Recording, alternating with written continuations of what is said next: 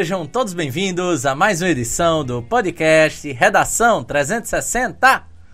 Sou o professor Mário Vitor e hoje nós vamos conversar sobre mais um tema importante para a sua vida, jovem espectador que está aqui acompanhando essa live super especial, seja para desenvolver uma boa redação para Enem, concursos civis, concursos militares, ou quem sabe, você está aqui apenas para se tornar um cidadão melhor. Uma pessoa que conhece um pouco mais dos seus problemas, dos problemas de ordem social coletiva e, claro, que busca encontrar meios, saídas, soluções para realizar na sociedade, para a sociedade. Não à toa a gente vai receber dois importantes convidados na live de hoje. Nós vamos ter a presença do professor de Geografia, professor de Humanas, professor Cláudio Custódio. Ele que há mais ou menos uns 10 anos já faz isso tudo, viu, Claudinho? 10 anos foi meu professor. É uma honra tê-lo aqui presente. Daqui a pouco ele vai deixar um papo com vocês, vai bater um papo rápido com vocês. E também do médico do esporte, Dr. Danilo Pereira. De antemão, a gente vai começar aqui essa live de hoje, essa conversa mais que especial de hoje, pelo nosso editorial. Sonho de todos os garotos que nasceram na década de 90, já na adolescência ou até mesmo na infância, era retirar a carta de motorista e adquirir o seu primeiro carro. Mas por que isto era tão comum e recorrente? Talvez porque possuir um carro fosse ou estivesse muito além de ter um item que proporcionasse a possibilidade de se deslocar de um lugar para outro. Na verdade, ter um carro era uma forma não apenas mais eficiente, mas era uma forma que proporcionava status social e colocava o tal adolescente, o jovem adulto, em um lugar melhor do que ele parecia estar quando ele vislumbrava ter o seu automóvel. Mesmo pouco tempo depois, hoje, 20, 30 anos, esta condição parece estar totalmente fora de moda. Os Zennials, ou, né, uh, como a gente pode chamar também de geração Z, consideram cringe possuir um carro, estando né, numa era em que a motorização pode sim ser considerada uma vilã, seja por conta da emissão de gases carbônicos, que acelera evidentemente o efeito estufa de forma negativa na sociedade, aliás, no mundo, né, no meio ambiente. A vilania também pode ser por conta de se ultrapassar a ideia de que se investir em um automóvel, um item que custa hoje aproximadamente 60 salários mínimos aqui no Brasil, quando adquirido sem quilometragem, seria investir, né? Seria investir quase toda uma renda de muitos e muitos anos de suor, de trabalho em um único item. Um item que vai se desvalorizar ao longo do tempo. E não só por isso, como também se tornaria vilão por proporcionar uma mudança cultural habitual, de retirar de você as suas habilidades motoras e torná-lo cada vez mais sedentário evitando, por exemplo, pequenos deslocamentos a pé, de bicicleta ou por outros meios de locomoção. Pois é, difícil concordar, mas a geração X, ou melhor dizendo, a geração Z, ela está certíssima. Ela está certíssima porque, além de todos esses fatores citados, também é cringe recorrer ao automóvel privado todos os dias por vivermos em cidades grandiosas, que nos fazem perder duas, três horas por dia dentro deste automóvel. Só com deslocamentos curtos, que provocam milhares de acidentes diários e ainda colocam uma com uma enormidade de investimentos públicos na manutenção tanto da malha viária quanto, claro, da forma como a saúde pública lida com os sinistros, com os acidentes. Mas quais seriam as boas alternativas para solucionarmos toda essa problemática? Será que recorrer ao passado das ferrovias, única e simplesmente, seria uma solução viável? Seria uma solução moderna? Será que não há nada mais moderno, mais factual no mundo que poderia ser importado ao Brasil e espalhado né, este modelo para todos os nossos confins? Ou será que manter esse sistema rodoviário de deslocamento, mesmo com todos os problemas dele oriundos, não seria vantajoso para alguém ou alguém que não sabemos quem? É por estas e outras que o tema de redação Mobilidade Urbana Sustentável, que já está aí disponível para você baixar na descrição do vídeo, tem enormes chances de ser tema de redação da prova do Enem e de tantos outros concursos Brasil afora. E é exatamente por isso que nós trouxemos esses dois importantes convidados, o Dr. Danilo Pereira, que está lá no estado das Alagoas, salvo me engano, né? Depois ele pode me corrigir se eu estiver trazendo a informação errada. E do meu grande amigo, o professor Cláudio Custódio, que vão abrilhantar a discussão de hoje. Começando com o querido Claudinho. Nosso bom dia, boa tarde, boa noite. Se apresente ao nosso público. Fala pessoal, boa noite. Boa... Bom dia, boa tarde, boa noite, né, Mário? Desacostumado. Faz tempo que eu não bato um papo, um bate-papo em podcast, em videocast. Uhum. Você foi um cara que conseguiu né, se atualizar e, e mandar brasa aí. Muito orgulhoso de você, viu, cara? Obrigado, meu Então, amigo. Mário, sou professor de geografia da cidade, né, de Natal, já há 20 anos. Você foi um dos meus alunos ao longo dessa trajetória. E vamos bater um papo legal, cara. É um dos temas que eu mais me identifico. É, entra, acaba entrando na parte de urbanismo, que é um tema que é o nosso dia a dia, que é a nossa vivência, que é parte da realidade brasileira. Considerando que a população brasileira que vive nas cidades chega a 87% do total, embora é, é, essa discussão seja uma discussão para outro podcast, videocast, tá? É, é, é um tema muito discutido na geografia, se esse percentual realmente é tão coerente. Mas vamos mandar brasa aí, vamos discutir, vamos pensar um pouco a realidade das nossas cidades. Perfeito, Claudinho. É sempre uma honra ter você aqui no nosso podcast. Salvo me engano, a sua segunda participação, exato, né? Exato, exato, Mário. Primeiro a gente conversou sobre energia, episódio 11. Você pode conferir lá no Spotify, no Deezer ou no seu agregador de podcast preferido. E agora apresentar o nosso querido Danilo Pereira, ele que é médico do esporte e que também pela segunda vez participa do podcast Redação 360. Danilo, nosso bom dia, boa tarde, boa noite. Bom dia, boa tarde, boa noite. Gostei dessa, dessa entrada. É, também é a minha segunda participação e de antemão me coloco à disposição para quantas vezes vocês quiserem chamar para a gente trocar uma ideia, ter um bate-papo. Para quem não me conhece, eu sou médico, né? Eu me especializei em medicina esportiva no, no IANSP, que é um hospital, é um instituto de assistência médica ao servidor público do estado de São Paulo. É, e a grande mensagem que a medicina esportiva quer trazer, quer passar para a população, é que o exercício é remédio. Então, toda vez que eu comento a, algo sobre medicina esportiva, no início, no meio, no final, eu sempre coloco essa frase: exercício é remédio. Então, cada movimento conta. Se a gente se propõe a ser fisicamente ativo, a fazer um movimento, tem que entender o porquê das coisas. E nesse videocast, podcast, a gente vai ter um bom bate-papo aí. Já vi que o colega, uh, o Cláudio também, né, tá bem a, a, antenado, atualizado em relação ao tema. E eu tava em Alagoas, mas eu sou de Aracaju, Sergipe. Ah, beleza. Grande Danilo, é sempre uma honra tê-lo aqui conosco. Danilo, eu vou começar o podcast com você, tá? Uh, e vou trazer duas importantes questões a nosso ver. A primeira é como podemos relacionar a medicina, principalmente essa medicina esportiva, com mobilidade urbana. E a segunda, por que, que o brasileiro utiliza o atual sistema de mobilidade urbana como uma desculpa para ser sedentário? Perfeito. Então, como iniciei, a gente se a gente entende o porquê das coisas, né, fica muito mais fácil da gente programar, da gente propor uma ação.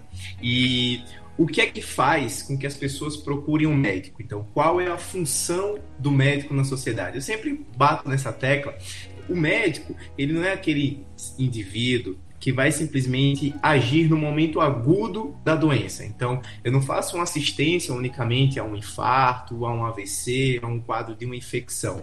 É, prevenir também é tratar. E a medicina esportiva, ela tem essa grande visão de chegar antes das doenças, né? Então, a, a cidade, ela é uma, é uma grande fornecedora de serviços e dentre eles o serviço prestado é saúde, né? Porque a gente tem que entender que saúde, o contexto da saúde, e aí a gente pode ser só um bate-papo em relação a esse termo. Saúde não é simplesmente a ausência de doença, né? O saúde é um bem-estar físico, mental, social, é um, um contexto muito mais amplo. E é, aproveitando né, esse, esse momento de pandemia, de toda a dificuldade que a gente está vivendo, a gente está entendendo o impacto que sedentarismo, obesidade, hipertensão, que diabetes causam na nossa vida, no nosso sistema de defesa, e são todos esses fatores de risco para uma morte precoce. Então, novamente, a medicina esportiva tem uma grande bandeira de colocar, programar o exercício como remédio. Então, da mesma forma que você ah, que tem alguma doença se propõe a tomar um comprimido de fato, as medicações elas existem por um motivo, né? O comprimido que vai na farmácia, que ele tem uma ação, que ele tem uma dose, ele tem um intervalo, ele tem uma frequência de ser tomada, o movimento ele também deve ser visto como isso. E a cidade, né, em diversos contextos, vai ser uma grande promovedora ou não, né, dessa adesão em relação a, ao movimento. A gente pode entrar em contextos de ciclofaixas, de arborização, de segurança pública, isso pensando tanto no contexto, né? A gente pode colocar um parênteses lá para o contexto privado ou para o geral mesmo, contexto de saúde pública, estamos falando em cidade. Então, é, se você tem uma proposta, existem algumas coisas que a gente vai, vai, vai ter um bate-papo ainda, né, em relação a isso, mas é, algumas cidades, como a cidade de Paris, por exemplo, que ele tem um projeto que qualquer ponto da cidade você se desloque, você não demore mais que um quarto de hora. Então, isso tudo é programado em relação a ciclofaixas, né? O, o, o uso do automóvel, ele, o particular, ele é deixado um pouquinho de lado, o transporte público ele é mais bem utilizado e até né, é, skates, bicicletas, então enfim, todo esse contexto, né? E em relação ao seu segundo questionamento, né? É, as desculpas, né? Na verdade, em relação à adesão eu acho que o grande ponto-chave é o início da, do, do bate-papo. O porquê. O brasileiro não, não entendeu o real motivo de ser fisicamente ativo. Você ter uma proposta de tratar o sedentarismo, de tratar a obesidade, de você construir massa muscular, vai muito além de um efeito estético. E a prática do exercício físico ela não deve ser visto como uma, um artigo de luxo, mas sim como um contexto de saúde como eu falei, né, prevenir também tratar. Então, eu relaciono nessa minha fala. Me desculpe se eu falo muito, eu estou empolgado, mas eu coloco essa minha fala em relação à mobilidade urbana e à medicina esportiva e o porquê né, dessa falta de adesão em relação do brasileiro nesse contexto de ser sedentário, né? Perfeito, grande Danilo. Uma explicação muito boa, muito interessante.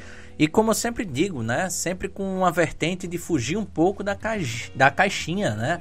A gente não associa que, por exemplo, ciências como a medicina, que é uma ciência uh, da natureza, uma ciência da vida, né? Uh, ela também pode estar relacionada a, a hábitos simples associados, por exemplo, ao urbanismo. Por falar em urbanismo. Mário, só um minutinho, posso complementar o professor? Por favor. É, Danilo, é, eu trouxe esse livro ah. aqui. Esse livro é. é Doutor Danilo, né? Desculpa. Não, imagina. Aqui, Danilo Pereira. Eu sou. Cara, esse minha, livro. Minha identidade tá assim. Show, show, meu amigo. Esse livro aqui é, é a Bíblia, dentro dessa perspectiva é, de uma vida mais saudável dentro de um espaço urbano muito contaminado em todos os aspectos, muito poluído. O autor é o Jeff Speck, tá? Para todos os concurseiros aí, vestibulandos e a galera do Enem. E o nome do, do, livro é Cidade Caminhável. E tem uma parte do livro que ele trata justamente essa dinâmica da obesidade, diabetes, dentro desse espaço urbano. Só para complementar a fala de Danilo, eu vou é, citar dois, dois pontos aqui que ele traz. Quando você estava falando, eu, eu já, né, já me veio logo à cabeça esse capítulo aqui. É, o Centro de Controle de Doenças dos Estados Unidos, ele coloca que em 1970, uh, de cada 10 americanos, um era obeso. Em 2007, esse índice já estava de 1 para 3. É, e ele associa isso diretamente ao ambiente urbano, justamente porque a sociedade americana é uma sociedade. Eu já estou até adiantando a sua pergunta, viu, Marco? Provavelmente.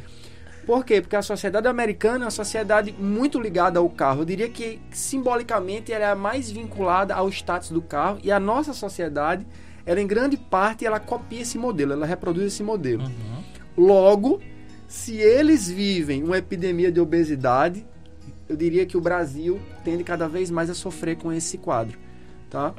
E um outro ponto que ele traz aqui é que usuários de transporte coletivo têm três vezes maior probabilidade de atingir o índice recomendado né, pelo Centro de Controle de Doenças é, com relação à sua a, a, atingir uma boa saúde. Uhum. E aí, três vezes mais chance de ser saudável que uma pessoa que não usa transporte coletivo. Né? Então, ele traz muito essa perspectiva. Já indico o livro para o doutor e pra, para os ouvintes aí, todos os que estão assistindo. Perfeito, Claudinho. Inclusive, é, tomando um Oi. gancho aqui, tanto da fala do doutor Danilo quanto da fala de Cláudio, uh, para o tema que trabalhamos na semana passada, que foi a questão da, da obesidade né? E a saúde pública, a obesidade como um problema não apenas de indivíduos, e sim conjuntural.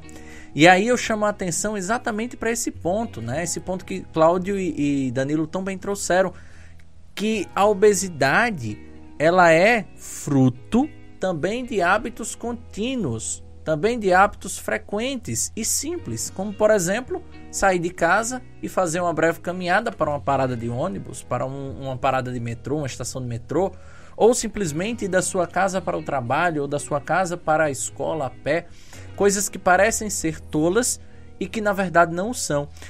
E também levanto uma reflexão que, que venho estudando muito sobre, por exemplo, a parte de nutrição, né? Fugindo um pouco aí da nossa temática, uh, muito se fala, por exemplo, por que, que na época, por exemplo, de Cristo era comum se comer pão, se comer trigo.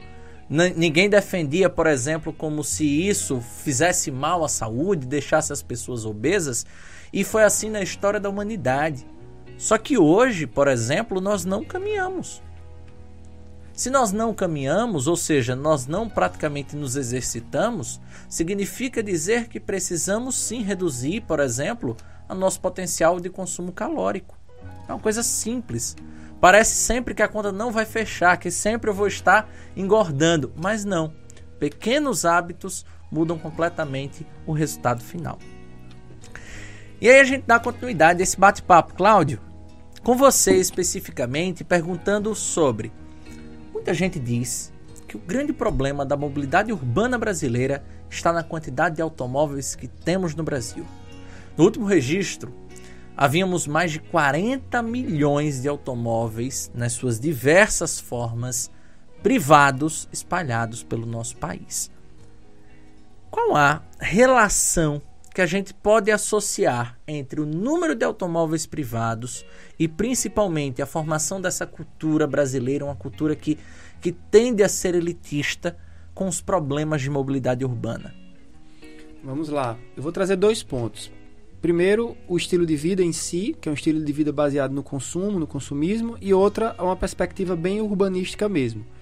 O que é que acontece? Nós passamos por um processo de urbanização muito acelerado. Poucos países do mundo tiveram um processo tão, tão rápido como o nosso.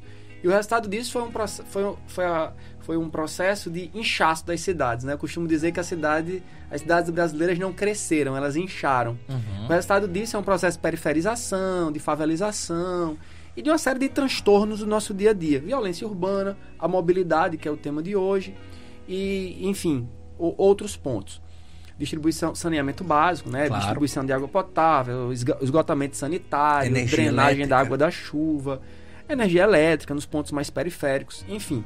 São muitos problemas. Esse é só um deles. Uhum. E aí o que que acontece? Nossa, as nossas cidades, elas se horizontalizaram, horizontalizaram muito. Esse processo de horizontalização levou à necessidade de transporte. Uhum.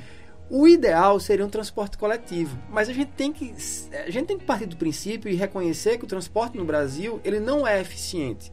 Ele é lento, ele é polui, ele polui muito também. Ele é caro. Ele é caro, ele é violento, ele é uhum. inseguro para o próprio usuário. Então, é desestimulante. Uhum. Eu, eu entendo, Mário, que diante desse quadro, as pessoas buscam, na primeira opção, realmente ter a sua moto, ter o seu carro. É, isso acabou se tornando parte da realidade do brasileiro, do trabalhador brasileiro, en- enfim. Das pessoas que começam a ascender socioeconomicamente. É, mas aí a gente se depara com outra situação, né? De pessoas esclarecidas que têm uma certa capacidade econômica, financeira e optam por não ter.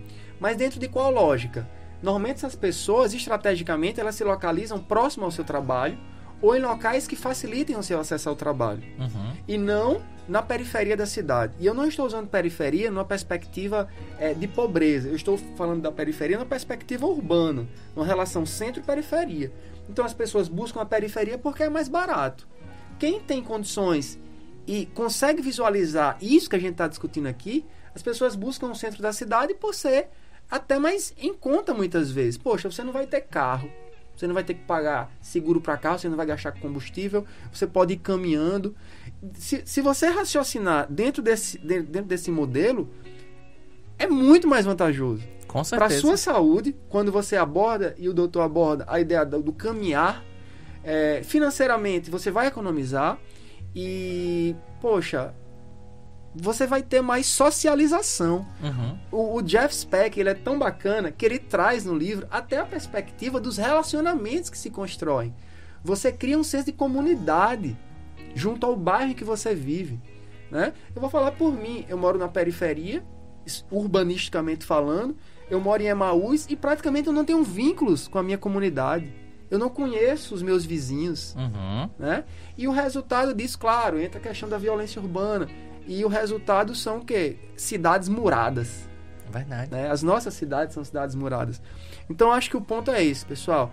É, nos horizontalizamos muito, fomos muito para a periferia e precisamos do veículo. O transporte coletivo é inseguro e traz os problemas que nós trouxemos, e aí as pessoas buscam o quê? O transporte individual. Claro que entra a questão do status que você colocou, é indiscutível e é um símbolo da sociedade brasileira. E como eu tinha colocado na, na- no complemento da fala do, do professor, doutor, é, é, é fruto em grande parte também desse modelo americano. E aí eu vou para outra parte da resposta. O American Way of Life, o estilo de vida americano desenvolvido ao longo do século XX, acabou se espalhando pelo mundo, principalmente com o fim da Guerra Fria, com a vitória do capitalismo, e o mundo abraçou a ideia. Uhum. Pessoal, é lógico que consumir é bom, é lógico que você ter coisas boas é bom, é óbvio que você ter um carrão é legal, É, mas isso tem um custo para o meio ambiente, isso tem um custo para o seu bolso, isso traz um custo para a sociedade, e aí entra no ponto que você estava colocando: cidades superlotadas, muitos veículos. Quando você traz a pegada elitista, Mário, eu não sei, eu fico eu fico meio que em cima do muro, sabe? Uhum. Eu entendo que se torna uma necessidade das cidades brasileiras pela violência, por, por vários pontos, pelo transporte não funcionar, mas eu entendo que uma parte da sociedade, como você frisou no editorial aí do início, realmente já despertou. Então, para fechar a minha fala, é, é fazer o meio do campo, principalmente para as novas gerações, essa galera que está escutando aí, que está assistindo, que vocês são justamente os jovens que vão mudar essa visão da sociedade em torno do carro. Essa, esse endeusamento do carro Uhum. como um, sim- um- um símbolo necessário para a nossa vida urbana. Perfeito, Cláudio. Perfeita a, a explicação. E ela, ela entra exatamente de encontro a isso que foi trazido no editorial. Por falar, gente, na parte do editorial, na parte do programa como um todo, se você ainda não nos conhece, não conhece o podcast Redação 360 e por algum acaso veio parar aqui, saiba que nós temos, estamos hoje no episódio 74. É, 74 episódios aí disponíveis para vocês, desde o 64 também aqui no YouTube e os episódios anteriores nos agregadores de podcast de sua preferência. Basta colocar lá Redação 360. Se você está aqui conosco no YouTube, nosso muito obrigado. Deixe seu like nesse vídeo, se você estiver, claro, curtindo. E, por favor, se inscreva nesse canal tão maravilhoso. A gente dá continuidade a esse debate com o nosso querido amigo Dr. Danilo Pereira. Dr. Danilo, outra grande preocupação que se dá nessa questão aí, uh, mais especificamente, é na questão da saúde, né? e dos problemas que são trazidos pela vida sedentária. Que problemas são esses e principalmente como é que um projeto de mobilidade urbana sustentável poderia mudar essa problemática como um todo? Perfeito. É, eu vou falar três pontos aqui em relação a, a esse seu questionamento. É, só vou abrir um parênteses para explicar o que é o sedentarismo e o que é o comportamento sedentário, porque eu vou precisar que vocês saibam disso para entenderem o, o final da proposta. Sedentarismo é aquela pessoa que não cumpre uma meta de exercício físico, de movimento programado durante uma semana que, pela Organização Mundial de Saúde, é 150 minutos de uma atividade aeróbica modera, de moderada intensidade por semana, intercalado com duas vezes de treinamento resistido em dias não consecutivos. Ou seja, exercício é remédio. Então, como é que a gente faz uma combinação do movimento, dos tipos de exercício? 150 minutos de atividade moderada com dois dias de treinamento resistido. Musculação e uma atividade, por exemplo, se, mescla corrida com musculação, pedalada com musculação, natação com musculação. Geralmente, a, o treinamento resistido vai estar lá sempre bem recomendado. Comportamento sedentário, que aí vai ser o grande ponto-chave de todo esse contexto que a gente conversou comportamento sedentário, que é, é você ficar em uma posição que não aumente o seu gasto energético basal. A gente está aqui conversando, estamos sentados, confortáveis, sem nenhuma sobrecarga, então, é, mas mesmo assim a gente tem um gasto mínimo. E esse gasto mínimo a gente colocou como uma constante, é um MET. É o tanto de energia que você gasta para se manter vivo em uma posição sentada. Ponto. Esse é o comportamento sedentário. São atividades que fazem com que você não aumente o seu gasto basal. Como ficar sentado, ficar deitado, ficar em frente a uma televisão, né? Então, todo esse contexto de nossa sociedade, se você está se deslocando dentro de um carro, se você fica sete horas, oito horas sentado em frente ao computador, isso tudo é um contexto de comportamento sedentário. E a gente tem que combater esses dois pontos. Por quê? E aí vem a resposta que eu vou dar para vocês. É, em 2018, se a gente pegar no mundo, por que, que as pessoas morrem? Então, fizeram isso. Vamos fazer uma retrospectiva de todas as mortes no, que aconteceram no mundo em 2018. E eles viram, associaram que a cada nove mortes, uma tinha relação com sedentarismo. Vamos lá, vou citar um exemplo. Uma pessoa que teve um, uma infecção generalizada grave. Eu vou, eu vou trazer umas palavras mais simples, tá? Não é assim que a gente fala. É, mas por que, que ela tem uma infecção generalizada grave? Porque ela tinha uma coisa que chamava pé diabético. Mas por que, que ele tinha um pé diabético? Porque ele tinha diabetes. Mas por que, que ele tinha diabetes? Porque ele tinha obesidade mas por que ele tinha obesidade? Porque ele era sedentário. Então, se a gente for fuçar lá no fundo, vai ter o sedentarismo relacionado. Então, novamente, em cada nove mortes no mundo, em 2018, uma tinha relação com o sedentarismo. Então, aqui já é um grande ponto da gente evitar mortes precoces. Ou seja, você poderia ver mais, você poderia viver com a melhor qualidade de vida, e hoje a gente usa um termo chamado não só expectativa de vida, mas expectativa de vida útil. Não é simplesmente você chegar aos seus 90 anos, mas é a forma como você vai chegar aos 90 anos. É funcional, independente, com autonomia, conseguindo executar é, as suas tarefas tal qual como você fazia quando tinha 40, 50 ou até mais jovem. E aqui eu vou trazer alguns números alguns dados, só para ficar um pouco mais palpável, né, em termos de, é, desse contexto de, de, mobilidade urbana. Na, no Congresso de 2020, o Congresso Europeu de Cardiologia, eles associaram duas coisas que eu achei bastante interessante: ruído e poluição do ar. Então, a, o custo social que os ruídos da sociedade, né, a gente vê uh, o barulho, né, uh, e a poluição eles tiveram em torno de um trilhão de euros na Europa no ano de 2015. Só para ter um trilhão de euros, né? Os custos em relação a isso. é, ansiedade, depressão, é, hipertensão, infarto, AVC. Então, isso tudo eles já estão relacionando com esse texto, com esse termo. Ah, e os custos sociais com álcool e tabaco somados deu um total de 660 bilhões de euros. Ou seja, a poluição do ar de uma sociedade, é, os ruídos em torno de uma sociedade, eles geram custos. E esses custos são muito maiores do que vícios, uh, do que coisas que já impactam na saúde que a gente já sabe. Então, eu sei que fumar faz mal à saúde, mas talvez vocês não soubessem que o ruído da sociedade tem relação com hipertensão, tem relação com infarto, tem relação com AVC. Então, isso tudo tem relação com a sua saúde. E a gente está falando de um contexto tanto de saúde pública quanto de saúde individual, saúde privada, né? que a gente é, não, não dá para é, desgarrar um do outro. Então, o porquê sempre, sempre vai ser baseado nisso. Então, a gente tem que combater o sedentarismo, tem que combater esse comportamento sedentário, principalmente, porque isso custa anos de vida. Você vive menos e, com um grande parênteses aqui, com a menor qualidade de vida, durante a sua vida sendo ou tendo um comportamento sedentário. Então a gente tem que quebrar. E nesse meu nessa nessa minha vivência lá em São Paulo, uma das recomendações as condutas. Então a gente carimbava isso, é uma receita médica.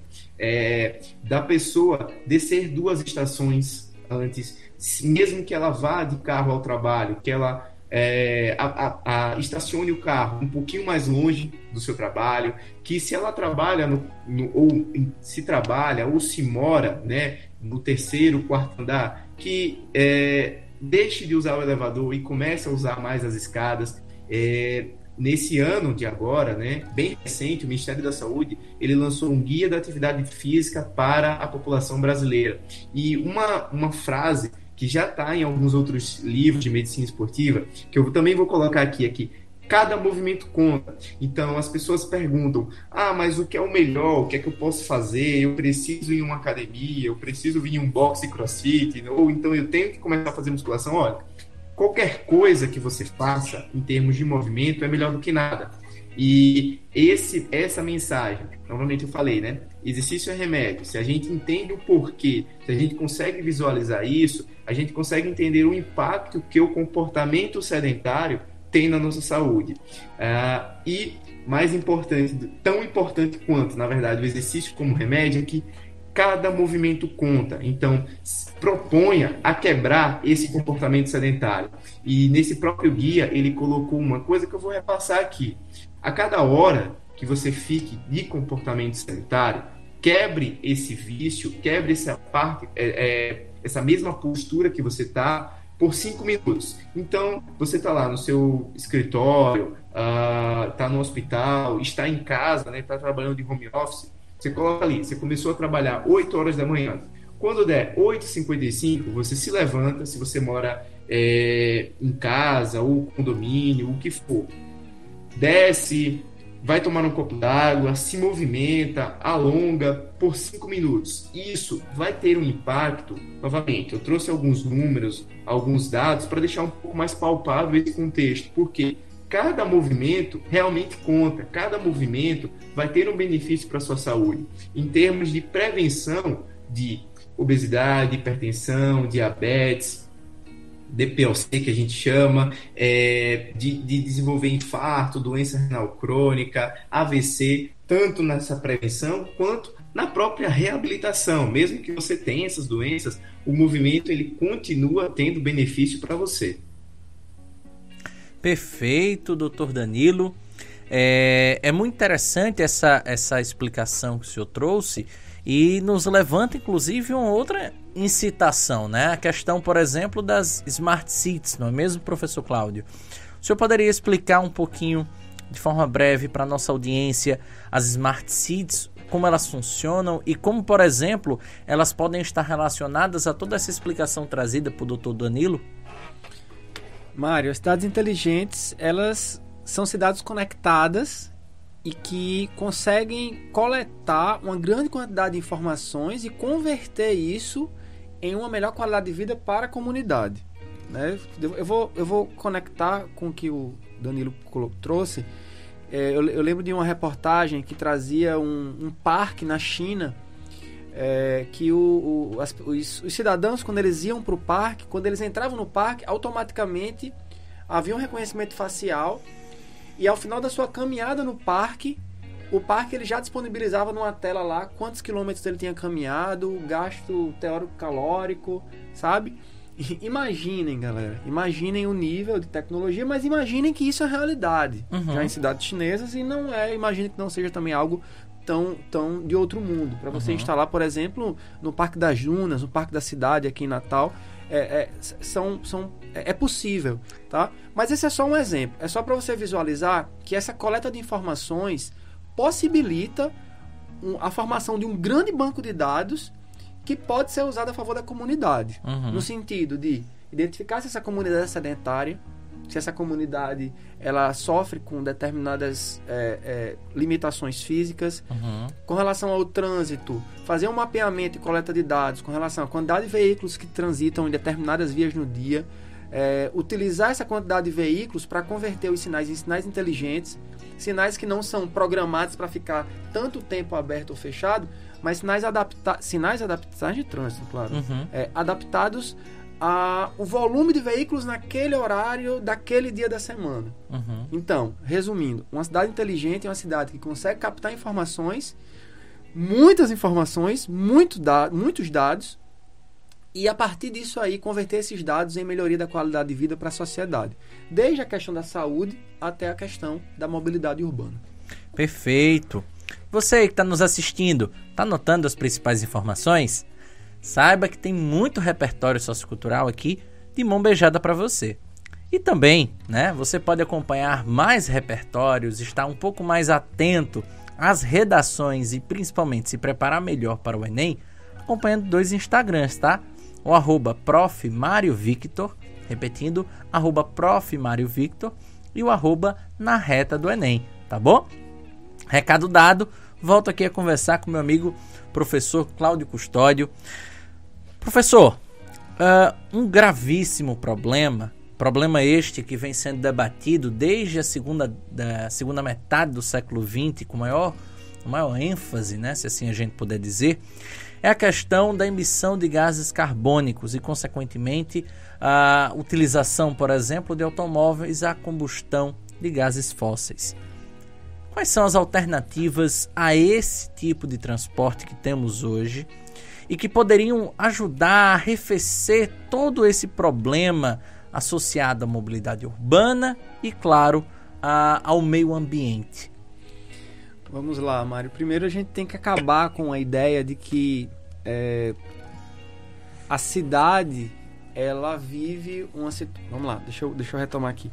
A, a, a ideia de que a cidade é um problema, ela, claro, é real. Ela é, ela é coerente pela quantidade, pelo adensamento, pela quantidade de poluição que nós geramos, pela quantidade de lixo que nós geramos. Isso, isso é real, né? Isso é verdadeiro.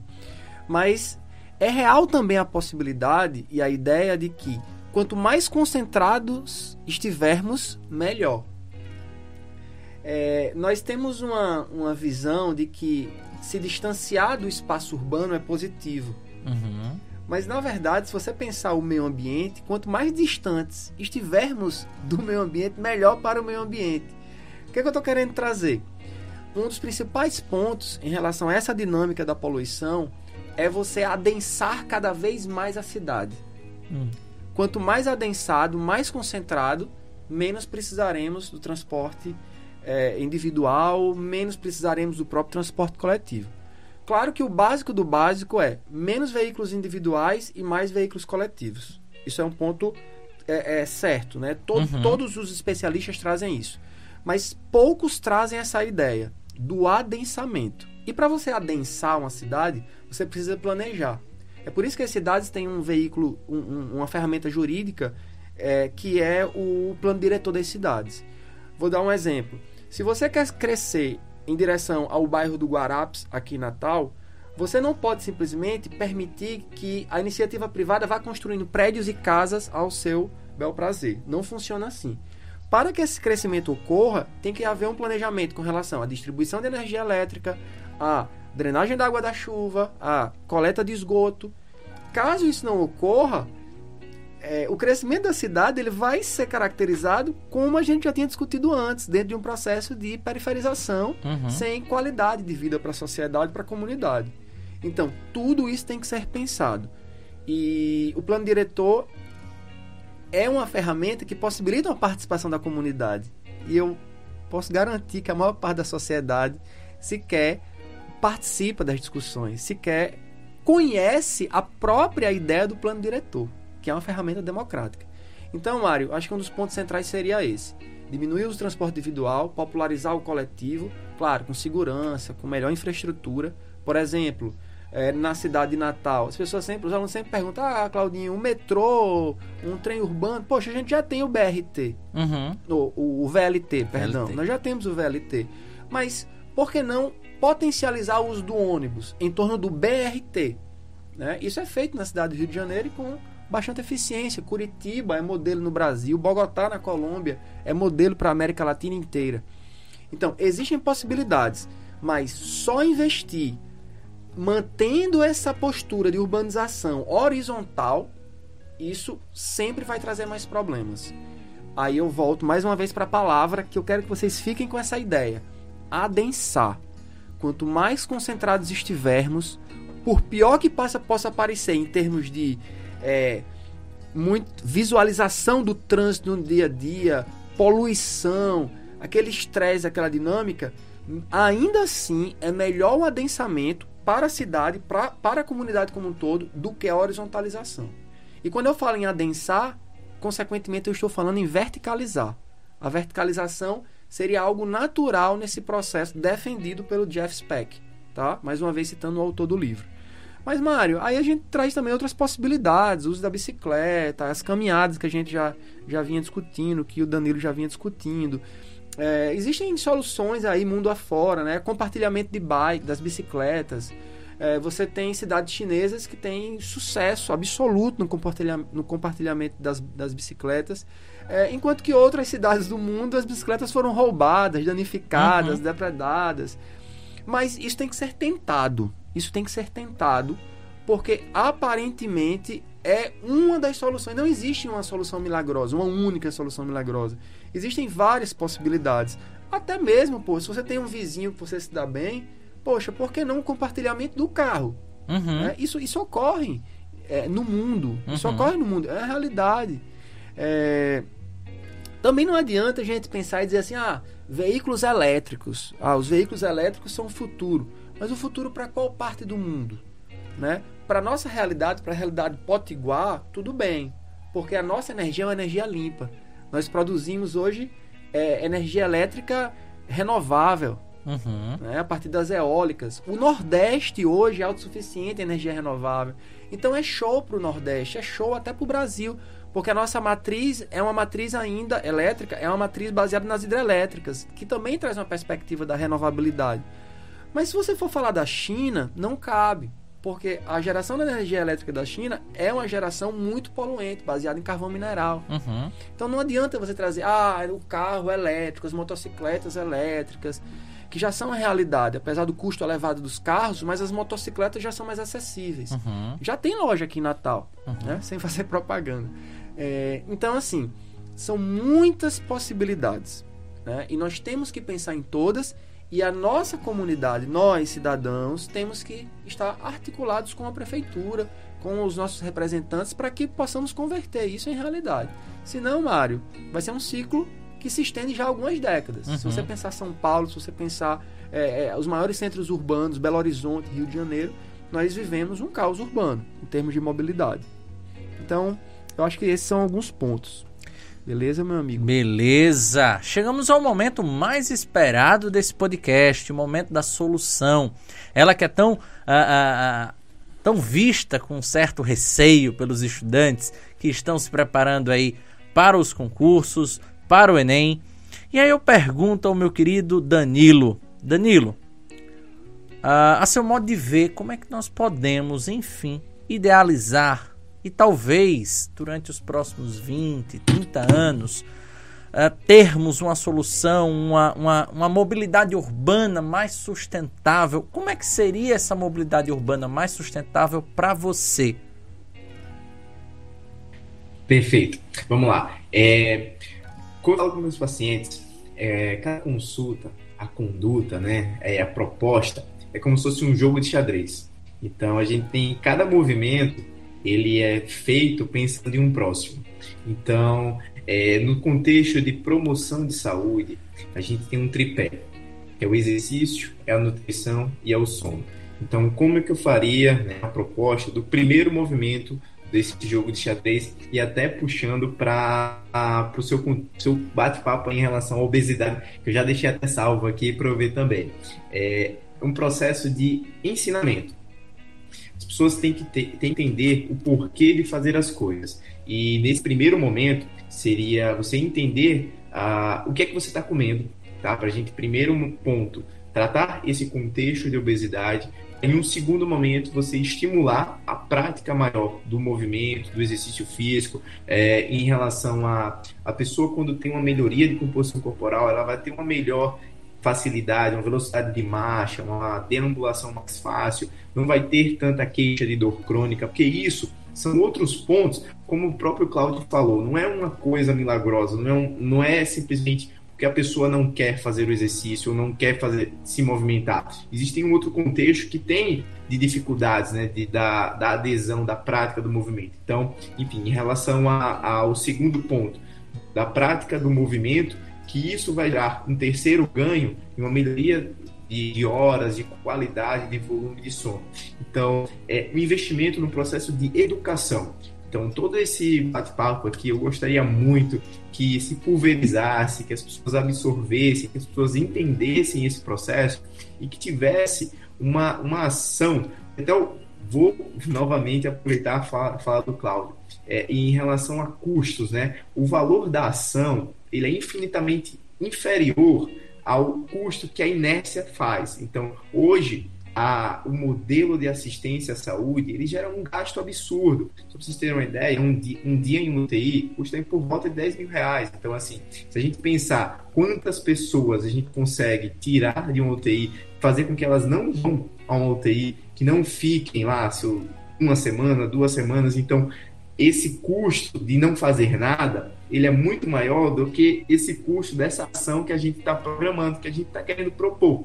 Que é justamente é, estimular a educação, estimular o conhecimento em relação ao movimento de xadrez, alimentação, exercício e sono. Então, a gente botando o processo de educação nesse tripé, a gente vai ter melhorias tanto por causas diretas quanto por causas indiretas em todo esse contexto de saúde, de mobilidade urbana, de uma prática mais sustentável em relação às nossas, às nossas cidades. A educação sempre é a base e a chave para tudo, não é mesmo, doutor Danilo? Claudinho, Certamente. como é que você enxerga a mobilidade urbana, se é possível a gente encontrar uma mobilidade urbana mais sustentável para os próximos anos e as próximas gerações. É possível, Mário, é, desde que nós possamos mudar a nossa forma de ver a cidade. Uma cidade menos para os carros e uma cidade mais para as pessoas, porque a cidade originalmente é feita para as pessoas. Só que com o processo de revolução industrial, de, de simbologia do carro, do consumismo e etc., a cidade se tornou para o carro. Então, quando vou lá, vou vou, não vou falar dos outros, vou falar de mim. Por que, que eu busco a periferia? Porque a periferia é mais barata. Simples por isso. A periferia é mais barata. É, em termos de custo do, do, do espaço urbano, né? Uhum. do solo urbano. Mas o custo disso é a questão de uma mobilidade urbana mais complexa, do trânsito, é, e quando a gente pensa, poxa, individualmente, um cara lá do Rio de Janeiro que mora na periferia do Rio, você, você falou em duas horas, você foi no início, né? Você falou em duas horas de, de tempo no trânsito, você foi bem legal, porque se você considerar um trabalhador de baixa renda que mora na periferia, no Rio ou em São Paulo, o cara vai gastar quatro horas por dia tranquilamente, duas horas para ir, duas horas e meia para ir, duas horas e meia para voltar do trabalho. Então, assim, para que a cidade seja sustentável, para que a cidade seja para as pessoas e menos para os carros, é preciso que a cidade ela tenha que, que a mobilidade ela tenha segurança. A segurança é básico, senão ninguém vai ser motivado a usar. Porque não adianta nada eu estar tá falando aqui bonito, né? Tá falando em, em, em conceitos e ideias, se a população não tiver segurança. Precisa haver utilidade para a sociedade. Realmente o transporte ele precisa ser útil e ele precisa ser confortável. E quando eu falo de utilidade, eu falo de interesse. Eu preciso ter interesse para usar o transporte coletivo para que assim a cidade possa ser mais sustentável. Mas para finalizar isso, Mário. É, uma cidade sustentável é uma cidade que vive de forma comunitária e não de forma isolada. Eu acho que essa é uma das ideias centrais. Fantástico, Claudinho. Agradecer a você que esteve presente nessa live durante esse quase uma hora de bate-papo. Nosso muito obrigado, viu? Uh, produção, põe aí, vê aí se a gente tem alguma mensagem da, do público, algo desse tipo. Não? Perfeito. Então agradecer a você que esteve aqui conosco durante esse quase uma hora de bate-papo. Nosso muito obrigado. Agora nos despedindo, né? Claudinho, nosso muito obrigado pela sua presença. Se você puder deixar alguma recomendação literária, cultural para nossa audiência sobre o tema ou sobre qualquer outro tema, fique à vontade. Show. Poxa, eu vou indicar, né, novamente para quem não para quem não anotou, Jeff Speck, Cidade Caminhável, é um dos arquitetos mais renomados e que mais trazem o tema da importância da caminhabilidade na nossa sociedade. E estou à disposição, viu, Mário? Sempre que precisar, é, estou à disposição para a gente bater um papo aqui e trazer algumas ideias para os alunos. Será uma grande honra para mim, Claudinho, como sempre foi, recebê-lo aqui em nossa casa, aqui em nosso Redação 360. Gente, nosso muito obrigado. Acompanhe o podcast Redação 360 nos seus agregadores, aqui no YouTube. Se inscreva no canal, deixe o seu curtir e, claro, claro, se dedique. Está cada vez mais próximo, você está cada vez mais próximo de realizar seu sonho. Independente de qual venha a sê-lo, se você luta, se você é constante, se você não desistir dele, saiba que ele vai se realizar. É assim que a gente encerra o podcast Redação 360 de hoje. O nosso muito obrigado e até a quinta-feira.